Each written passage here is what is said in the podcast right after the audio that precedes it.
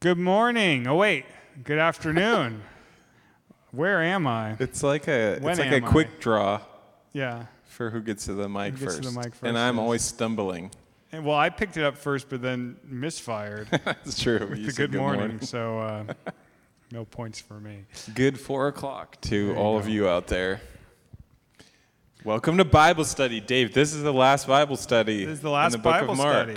Yes, we finished a book, another book. We did it. Yes. We did Exodus, and then we did the entire Gospel of Mark. How does it feel? It feels really good. It's been uh, very educational for me to sit down with a pastor and seminary graduate to to learn uh, about the Bible as Is that well what's as happening here?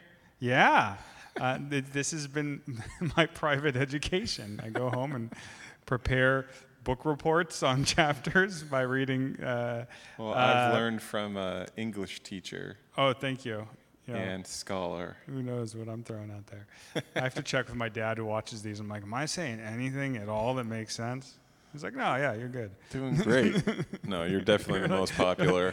You're like, yeah, you, you- From everyone I talk to, they're like, "Yeah, Dave sounds really smart." ah, there you go. Sounding smart has been the key to my success for a while. That's right. You have the teaching gift, Dave. Don't Throw don't out lots of it. lots of lots of words, seeing what sticks. Well, enough about us, huh? Mm-hmm. Let's go to Mark, chapter 16. Maybe one of the more interesting chapters in all of Scripture.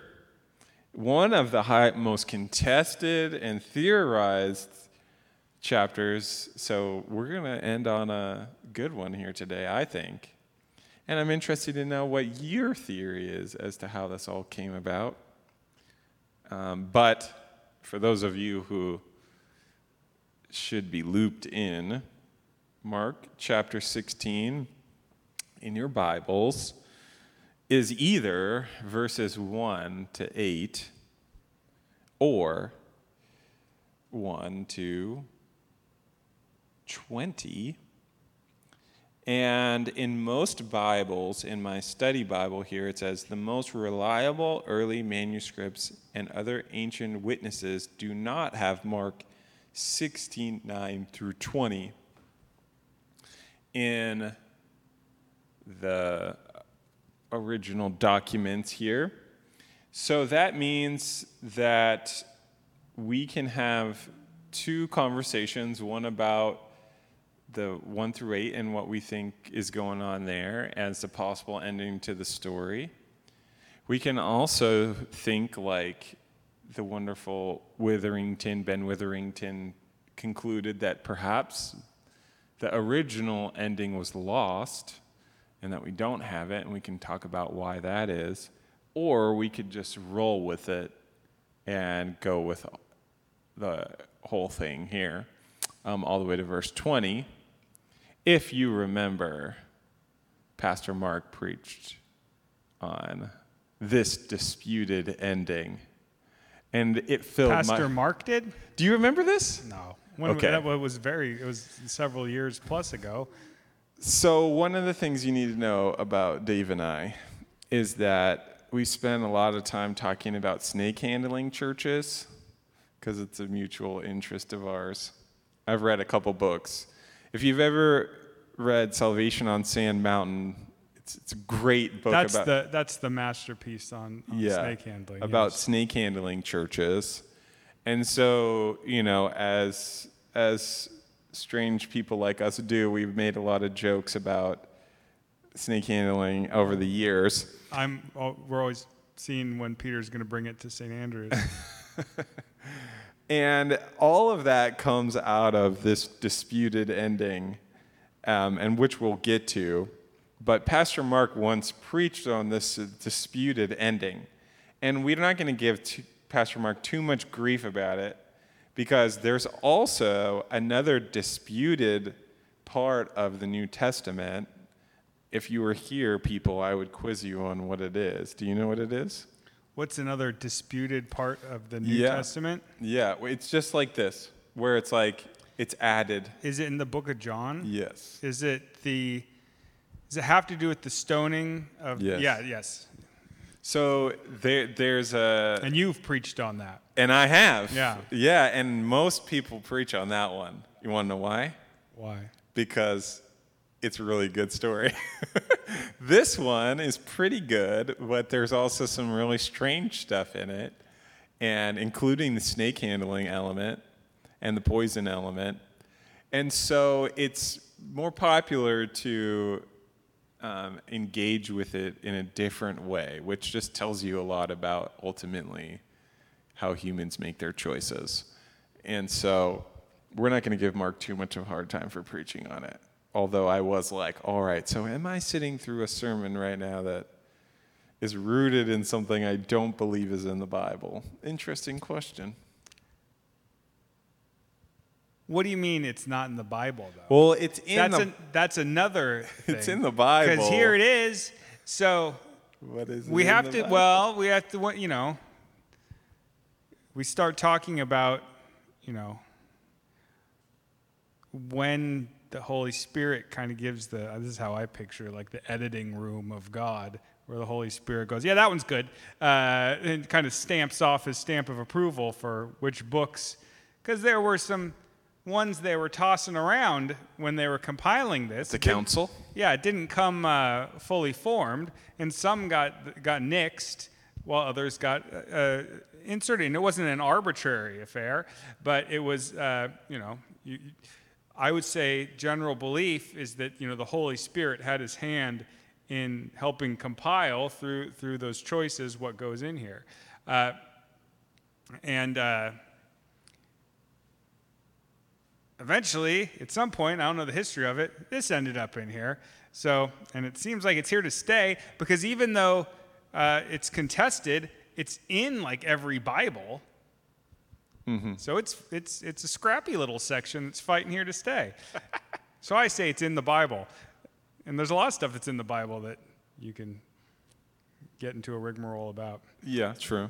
And I think when it comes to these ones, one of the reasons why it is italicized the way that it is, is to kind of give each person a little license to become a theologian and decide for themselves if Well, they want to keep it. This is kind of what I write about. Are we jumping ahead of ourselves? Do no, we no, want no. To talk it's about just the most fun thing. I know. Do we want to give some uh, service to the resurrection account here before we jump into the? Well, the reason on- I bring it up, Dave, is Yeah. because based off of how you answer that question, it will affect how you interpret verse 1 through 8, in my opinion, because the way that this was taught to me in seminary is more like a dramatic conclusion that is a cliffhanger. So you know how your Netflix queue, basically, my wife is uh, not to throw under the bus, but if you you know when you're watching Netflix, Yeah. and of course they always end on an open question, so that you need to watch the next episode to get an answer to that question. My wife will stay up late into the night because she cannot live with whatever the open question is. And if the answer is just another 15 minutes in, then that's how they just keep you going and going. I think that this form of the story is more of a cliffhanger. And it's an intentional cliffhanger. And I think it's consistent with a lot of what Mark is doing within the story. Now, as we've been reading Mark, we've been noticing he is matter of fact, he has no problem leaving messages of the actual human responses to divine encounters. And he's not trying to clean up the whole story. He's trying to give us what we need to know and then keep it moving. And I think that's pretty consistent here in the verse 1 through 8. He gives us what we need to know about the gospel story, and then he keeps it moving. And that's not to say that he um, is thinking that we need everything we need to know, but he has accomplished what he set out to do to preach the gospel in a concise manner. And then, of course, we see the other gospel te- storytellers, particularly Matthew, thinks, well, let's add some more things here. But Mark is okay with just hitting us with the most important things and then moving on. And he's using some, as we've talked about, some pretty precise techniques literarily in order to do what he thinks he needs to uh, do to make his points and to keep it moving. So we see that in the, in the first one through eight. That feels like one through eight feels like Mark. The next section does not feel like Mark. Um, and then also, we could say he maybe got lost, the ending, which is also, I, I'm cool with that interpretation. That doesn't bother That me. almost seems more likely to me just because when we look at the amount of detail that goes on into certain parts, like if you just look at the soldiers mocking Jesus and the crucifixion, there's a lot of vivid, visceral detail and action going on. For Mark to have known what happened when Jesus appeared to the disciples and just chosen to omit it seems strange to me. I mean, I don't know what's going on at the end. I buy any of it because, you know, I, am not going to know. But it, it always seems strange to me that uh, a person that would write with so much detail would l- omit the detail of what really seems to it to be heading towards this whole time, this revelation of of uh, the inbreaking of the kingdom through the resurrection. And we get it, we get the resurrection, but barely. We get it secondhand. Uh, Right uh, delivered to, delivered to uh, you know, uh, uh, these women, and it's kind of. And they, the big argument I think for the it's missing is made out of the fact that it ends the way that it does, where they Yeah. were afraid, they kept it to themselves, because that was obviously a problem, not just for us when we read it, but for the early church because that's why this additional text was put in there. Well, especially since, uh, like, if this was published, published, the book of Mark, you know, within a week of the crucifixion or something, it, or even the resurrection, it seems like maybe in that time, but it wasn't. So he would have known what would have Oh, yeah. happened. Uh, so it seems, it, to some degree, so it seems strange that that would be left out. Uh, that Right. doesn't mean that what we get is his original ending, because uh, it seems like all the scholars don't think that, or the majority don't. But uh, Okay, well, you make your choice. But I, what I'm saying is, Yes. my choice, and this is important because I'm going to go into interpreting it versus how I've made my choice here, okay, is that it ends at eight and it ends intentionally. That's my choice. But I get why it may not, like Witherington doesn't Yes, agree no, and ahead. others. yeah, One of the reasons why I think that is that it, it reads very beautifully, although maybe it feels a little startling how, how you read it. Especially, I think it's very artistic. If you, like, this would be a very literary move to make um, and pack a lot of punch if you just rolled credits at verse 8.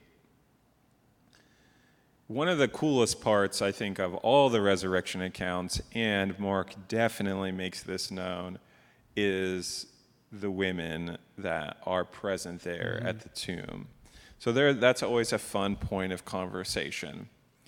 Why is it that, you know, the historical church has downplayed this role of women so much when we see right here clearly that the only thing that turns the page from 15 to 16 is the, are these women. And I was thinking over the, even after I preached, I was thinking about this. It was like, why, why were they there? Um, and obviously, um, one of the major figures that factors in here is Mary Magdalene. And the historical church, I was talking to my dad about this a little, the historical church really conflated and downplayed Mary Magdalene. And made her, uh, they, they basically called her a prostitute when she wasn't. And part of that, I think, is because we see a really empowered woman here. And we see a woman who is the first evangelist and was one of the only people, one of a few women, right? And people, because John was there too at the cross, at least in other gospel stories, we learn that, that stuck it through with Jesus even after he had died. So for the men, the male disciples, there might have been multiple factors. One is that if they were with Jesus, they might have also too been put on a cross or arrested or gotten into trouble, so that would have incentivized them to leave. But also possibly just embarrassment over the back over the fact that they were associated with this leader who was now failing. And so it took a special disciple in order to stay. So we see Mary, the mother of Jesus, we see um, John the Beloved, who's there at the cross, and then Mary Magdalene. And I was thinking about that, you know, uh, a couple days ago, and I was wondering too if, you know, even for Mary Magdalene, if what Jesus had already done before he resurrected was enough for her. Because he had still cast out seven demons from her and had radically transformed her life. And so, all of the, you know, as on the other side of the resurrection, sometimes we think this is not really important, but for those people, that was really important that he changed their life. Um, and, and so, she was honoring Jesus even in his death, I think, because he was the one who brought that transformation into her life. And so there she is at the tomb, and this is like a special thing that she's doing for Jesus. It was not necessarily customary, but she was there to to care for his dead body. And then when she showed up, her expectations were completely um, obliterated, and there she was, and looking at an empty tomb early in the morning. And then there's an angel who speaks to her and the other two women and tells that Jesus is risen. And not only that, but he's gone ahead of them into Galilee and then there's a calling for Peter. Um, says they laid him, but go and tell his disciples and Peter he is going ahead of them into Galilee.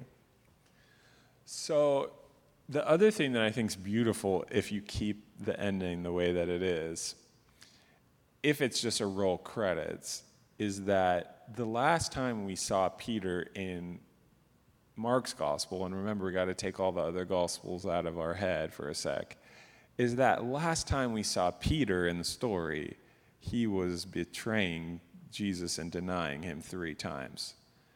And so it's like this little window into where everything is headed. And so if you have just this nudge, like, Peter denied everyone, but now go get Peter. This thing is, everything is changed, and Jesus is ahead of you.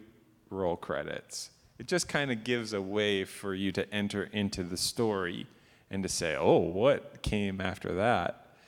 Kind of like that cliffhanger on the Netflix queue. And to me, maybe that's what it what does is forces everyone to have a conversation about the resurrection and what it means for their lives. Versus when we fill in more details, which are obviously valuable, then it's more like, oh, well, then what happened is filled in for you. So maybe you don't have the, the intrigue to, to ask the question, well, what happened there? Um, so, anyways, that, that's kind of some of my interpretation of verses 1 through 8. Thoughts? Well, on, on this first section at least, yeah. I mean, I, I think for me too, the the women were kind of the stars of the show here. And it made me think about uh,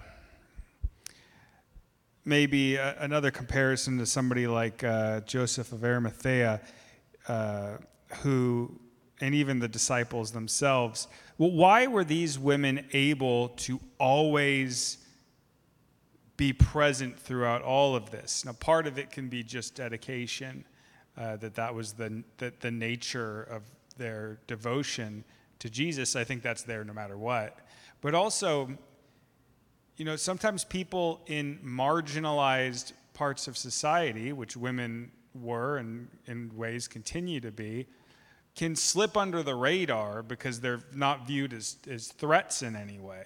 Uh, so, uh, somebody like these women were able to kind of without fear whereas, whereas peter denies jesus in, in large part out of fear for his own safety or getting uh, arrested himself there's, there's no, nobody's looking for these women they're, they're, they're invisible to this type of culture and because of that they've been able to fly under the radar of the culture and be everywhere but still be at the forefront when it comes to Jesus. And so, you know, it, it, just reminds me of the Beatitudes of blessed are, are the meek. You know, blessed are these people that are not big in the way of the kingdom of earth, but are instead, you know, first in the kingdom of heaven. And through their, their marginalization by society, but their devotion to Jesus, that this is the first becoming last, the last becoming first. These women who have, uh, and even even the in the disputed part, the disciples don't even believe them or don't believe Mary Magdalene.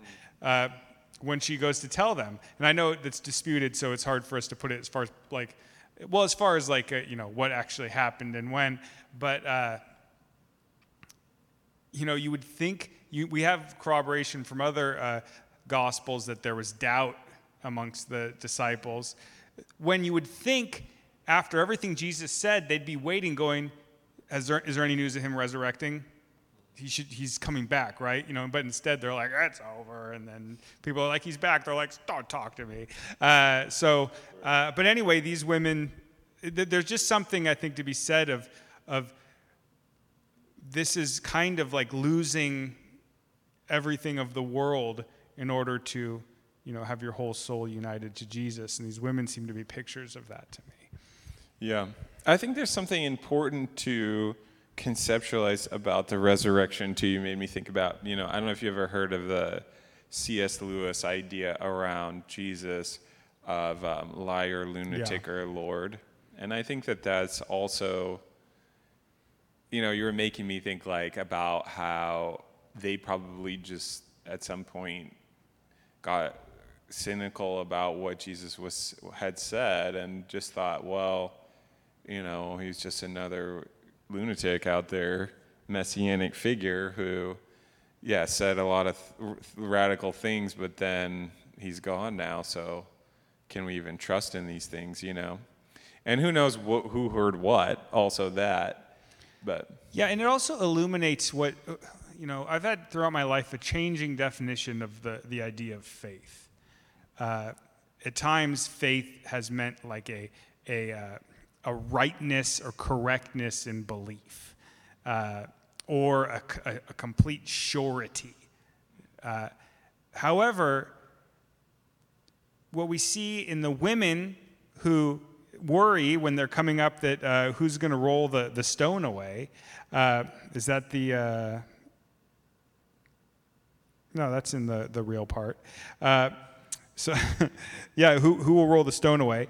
And then even Joseph of Arimathea, who doesn't show any belief that anyone's getting resurrected here, but their faithfulness, that they, that their faithfulness to follow Jesus no matter where he goes, uh, and to believe in the goodness that is Jesus, no matter what if they don't fully understand uh, what's really happening, what's really going on. I mean, I think that's what faithfulness is. I mean, we have sometimes the uh, analogy of, of marriage, you know, the bride of the church, but of, of being, of fidelity within a marriage, of just being, no matter what, you know, I'm faithful to this person. So we see that happening here, and of course they get the the, the fruits of it. Number one with uh, the women witnessing this at the end, and Joseph of Arimathea maybe kind of redeeming his whole role in all of this. So that's another thing that makes me Yeah, like of. faith in the context of fidelity or something. yeah, and faithfulness to Yeah. something, as Right. opposed to it being about uh, proper belief and making it something that's more of almost an intellectual work. Yeah, and I, I think that that's that's a very helpful and important transition to make from rightness, which I think is, you know, I think Paul talks a lot about kind of like the spirit of the law, you know, and then being postured as part of a learning community um, that you know ho- holds to truth but holds them in a way where it's ever you're always learning deeper and more meaningful truths um, and you're not weaponizing those truths against people um, so much as you are walking in faithfulness to them and trying to transform yourself to them um, first and foremost before you're trying to change anybody else. um, and I think the resurrection has that um, invitation to it. It's kind of saying, well, this is a very supernatural idea. This is an idea that is hard for the world to understand in any real way and would probably, um, people from outside the church would accuse you of being crazy for believing. But then people within the church who, you know, if you ever say, well, that's kind of a hard thing to understand or believe at times, might say, well, you, you, you're a bad Christian. And so I think that there's a, a way to hold something like the resurrection story in the fidelity that you're saying, or even in the way that the women are introduced to the resurrection, which is to be completely startled by it um, and to have a healthy fear in relation to somebody rising from the dead in a much more real, if you really think about what that would mean, if you witnessed it, you would also be terrified of that news. And, and to let that do its work and to not try and um, kind of soften the blow of that. And that's what I like about the way that this ends. Because there's no softening of the blow, and I don't think Mark is in the habit of doing that. I think he's okay with just punching you in the gut and letting you figure that out. So that's at least what I like about the, that way of understanding. And maybe there was more to it than that, and I think that's possible. But we don't have it, so we just got to kind of go with what we got. Um, and then, of course, the other fun thing here is that the disputed ending is really um, got some delicious morsels within it. So I know that you were going to talk a little bit, and your dad too, a, a little bit about it. Yeah, so it's it's interesting. I feel like I go almost in a uh, a backward movement from where you were going, not in a contradictory movement, but as opposed to you know, kind of looking at the decision on uh, the disputed nature of this to understand the first part. I kind of read it as our understanding of the book of Mark's trajectory so far to give us discernment on what to do with this disputed ending. Not regarding its authenticity, uh, as far as whether or not Mark wrote this. Everybody I read doesn't think that Mark wrote this. So, but what do we do with it? Do we find value in it? And I think that one of the key goals I had entering into reading uh, a gospel and a story of Jesus is to look and see by what Jesus does and what he expects to kind of learn what, number one, the way he works and to get a better understanding of God, but also kind of like by example, learning the ethics of the kingdom to a certain degree and gaining discernment or the ability to discern the world through the lens of the ethics of the kingdom. What does Jesus value? Now, when I look at the world, what should I value? What comes into uh, friction against the ethics of the kingdom and what seems to uh, come into alignment with it. And I've seen, I think we've seen so many of these different people interacting them, some of them, some of them in alignment with the ethics uh, of the movement of the kingdom, whether they knew it or not, because there's many of these people that are blind on the side of the road, but they can see the king, kingdom moving and they, they jump in. And Jesus finds them there. But there's others that, that the river of the movement of the kingdom hits them like an like a you know an island and it just will not move. And we see that with the Pharisees. It just hits them and they're immovable about it and they miss it. Uh, so what I was when I was looking at this, I was thinking, knowing what we know, does this go into regardless of if it's authentic? is what it's teaching go, come into alignment with the kingdom? And uh, to me, it does. Uh, it is telling us stuff that I don't see as contradictory to the Bible. Was this put in by later believers to soften it? or, or, or, for whatever reason to give more info. They thought it wasn't, that it was cut off too short. Uh, possibly. Do I have a problem with that? Not really. Uh, because when I look at it, I go, does this seem to be in alignment with what we've seen going on? So when we get to things like snake hand, like, you know, serpent, and it doesn't say snake handling as far as like a practice, although that's where that comes from. Is, is, right, but it's know, literally usually interpreted. these churches would be called the Church of Jesus Christ and the signs following. That ten, that is often a title for them because that's their main thing. Is right. that in their services they'll handle serpents, they'll drink poison. Not the most popular denomination. Oh, it's it's it's a. Uh, yeah, it, it's a bit but there esoteric, are some. but they are fascinating. And if you do read Salvation on Sand Mountain, they are sympathetic because when you're uh, reading it, you're going, they, they want, they want to be right with God so that if they pick up that, uh, that serpent, that they're all right. In fact, I'll read you, uh, I'll come back to my main point. My dad talks about yeah. how, uh, oh, I have to look on my phone because I printed out the wrong thing.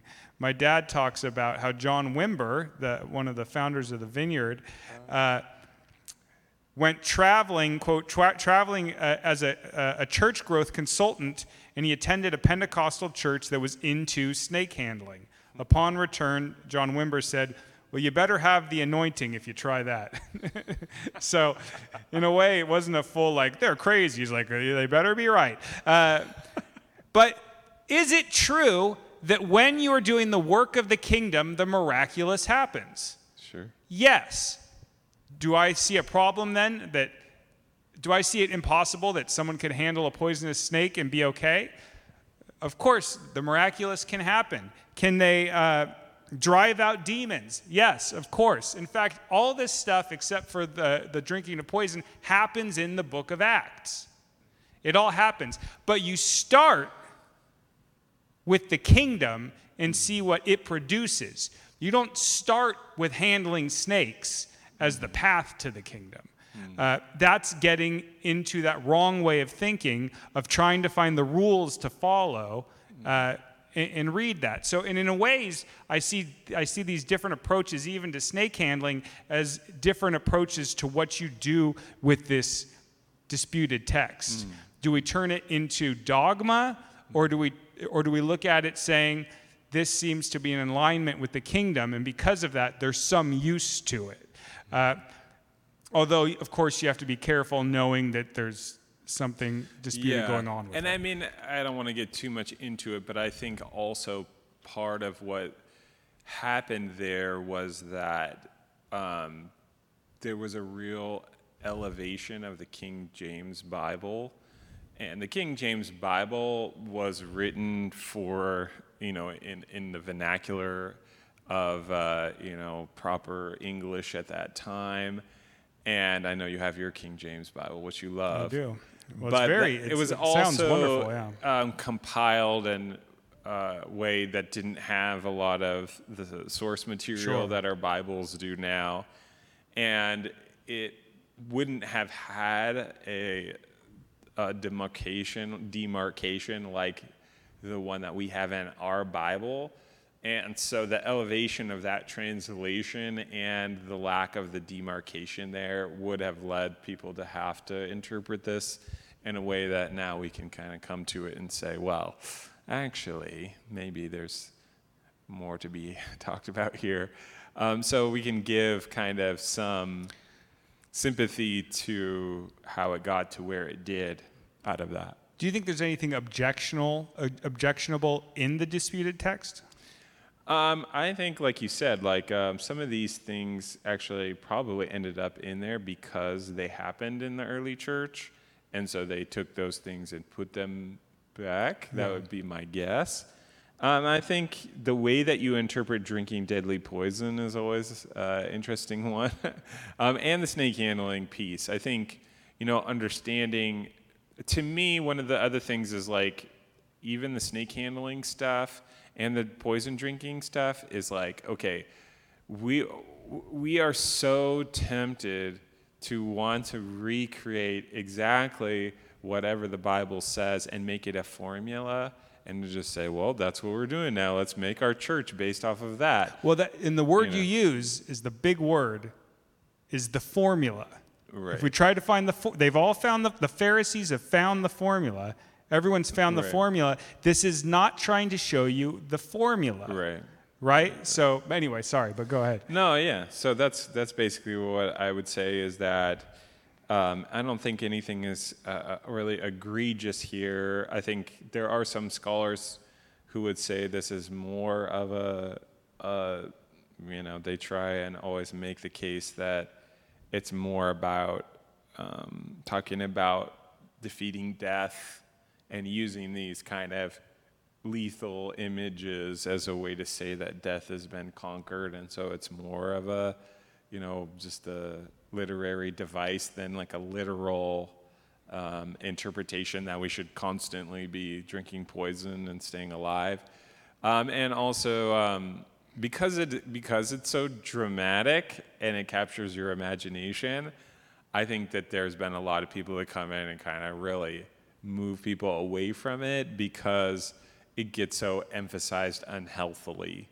And, and so it's kind of fun, but it's also a little bit dangerous um, if, if you go down that road too far. Yeah, i- In, gosh. my opinion. I mean, well, it seems to me really a.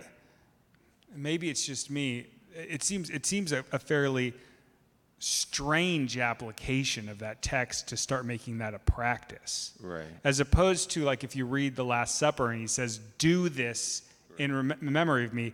I'm not reading an imperative of handle snakes to show your faith.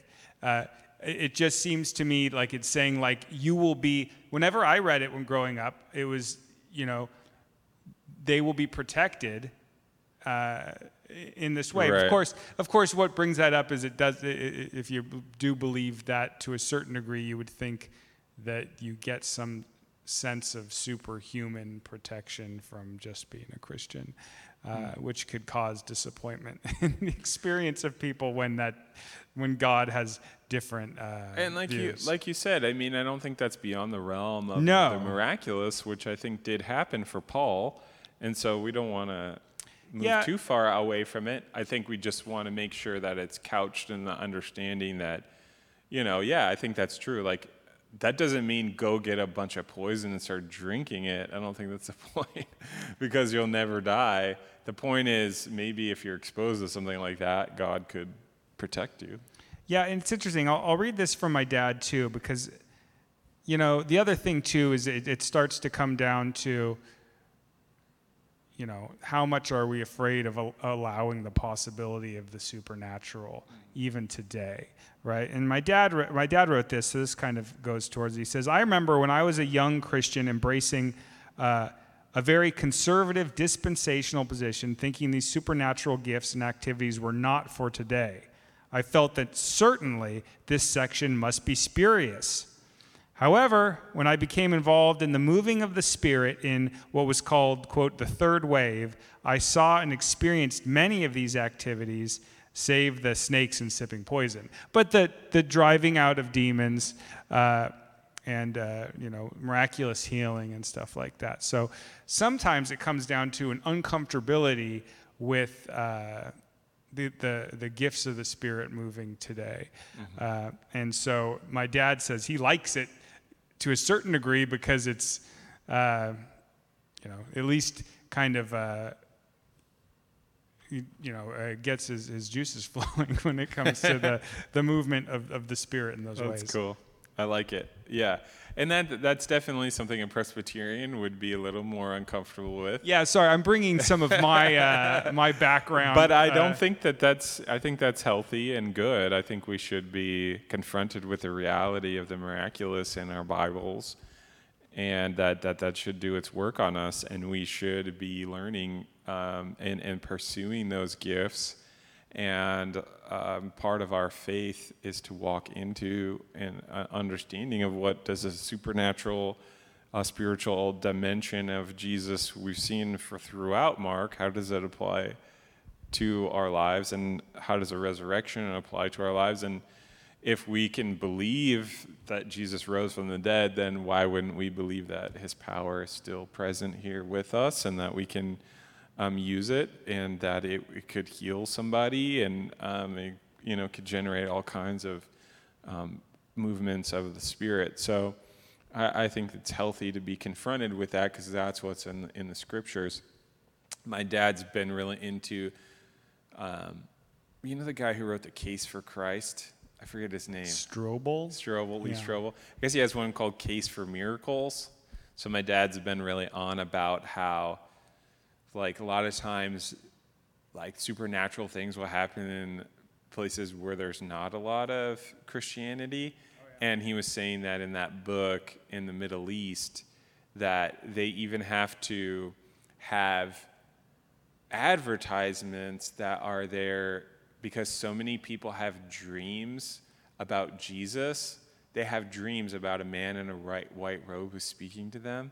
And so they have signs that just say, if you've had this dream, then come talk to us. And then they end up like learning about Jesus and getting converted and stuff. And so, and I guess that book is all about making different cases for the miraculous. Well, it, it's fascinating too. I know we're getting into a little bit of a, a, a side discussion, but I mean, we, we talked about this a little bit uh, when we talked about uh, Jesus uh, casting out demons at the beginning of, uh, of the book of Mark. And, uh, you know, our views of the supernatural. But we know that, so when Jesus went back to his hometown, very little miraculous stuff happened. Number one, everybody knew Jesus there, and nobody really was into it. And that can sound like a place we're used to. Uh, our culture, everybody knows who Jesus is, but he's been a little bit. Uh, uh, domesticated. Yeah, declawed of any of his power uh, because we have an almost cultural understanding rather than a super, supernatural, uh, real understanding of who he is. Uh, but these other places where they're not, they're not only have grown uh, too familiar, but also maybe uh, the Western Enlightenment rationalism hasn't choked every other kind of understanding of the world out. Uh, that, uh, you know, miracle uh, and uh, mystery can still thrive. So it is interesting. And we know that Christianity is uh, growing in the world, but it's, it's not in the West that it's growing. Yeah, and I also think what's interesting about that for me and my whole journey through life has always been, well, isn't the whole thing a miracle? I mean, you know, was it was it Einstein who kind of said, either you look at the world as if everything is a miracle or nothing is, and I think there's something accurate about that. It's like, how how are we even here, able to have a conversation about the miraculous? The fact that that we're here and that we've been created is just as much of a miracle and it all, it's all somehow working, um, even though there's imperfection, obviously, in the world, that there's a life force that energizes and animates everything. And so, like, when I tried to preach on it, I tried to connect it all through that lens because I think that in that way, it just feels much more logical. um, but you have to get to that first place of saying, like, well, what does it mean? And we have two really interesting alternatives. You know, one is we're all dirt for worms, and the other is that this is all headed somewhere beautiful and resurrected and and new and and and creation is the essence and the core of what resurrection means and recreation. So, um, so yeah, like why why are we so sophisticated that we can't admit that the whole thing is? I think one of the problems with the rational kind of movement is that it just it wants to explain all that away as totally meaningless and um, then there's kind of other funky thoughts that come out of that because people are searching for truth and things. Um, but yeah, it's amazing how other things get rationalized into existence, right?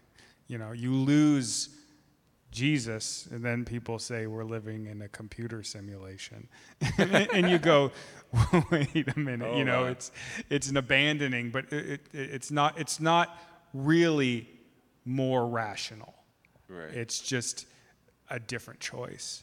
Uh, and it's a choice, and I think this is what I, I, felt like you were preaching on on Sunday, and was probably the biggest takeaway that I had from the book of Mark is it's a choice, just like you said with that Einstein quote, it's a choice to say yes to the kingdom and the movement of the kingdom and to what Jesus is offering. Because when I was looking at all of these examples of the people Jesus worked with, none of them did anything other than say yes to what Jesus could do for them, yes to the offer of salvation.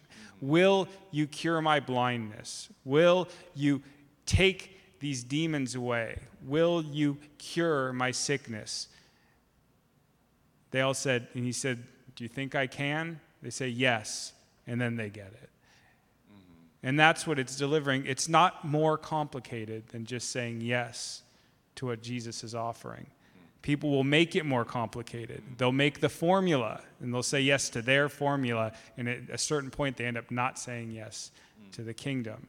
Uh, and uh, that was my biggest. It was a it was a comforting thought for me reading this book that Jesus doesn't require much from us. He wants us to live by these ethics. He wants us to be good to each other. He wants to love us to love each other uh, and to love God but he just wants us to say yes to this flow of the kingdom, which is originally, I think, what you were talking about, what he said yes to through creation this entire time.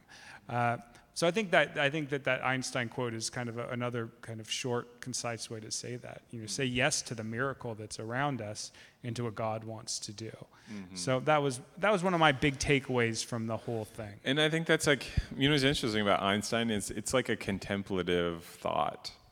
It's it's when you go from the black and white to the third thing. And he even said something along the lines of you cannot solve a problem with the same mindset that created it or so like you know what i mean? Like it's like you kind of have to go outside of the the mindset in order to understand it better and contemplate like what is this world we live in and what's really going on?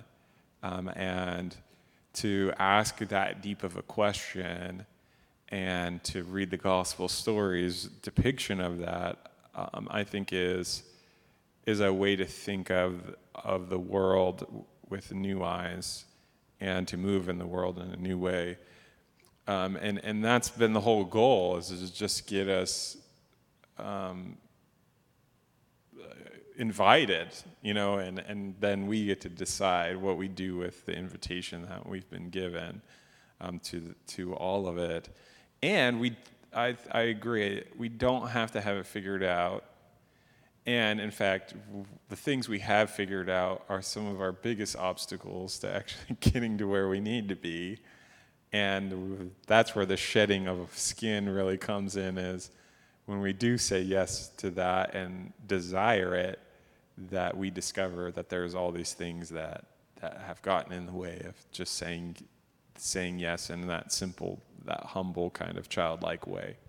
So, um, I, you know, I mean, I, in that way, I think that's what's beautiful about the resurrection is we don't have to understand it fully in order to participate in it, right?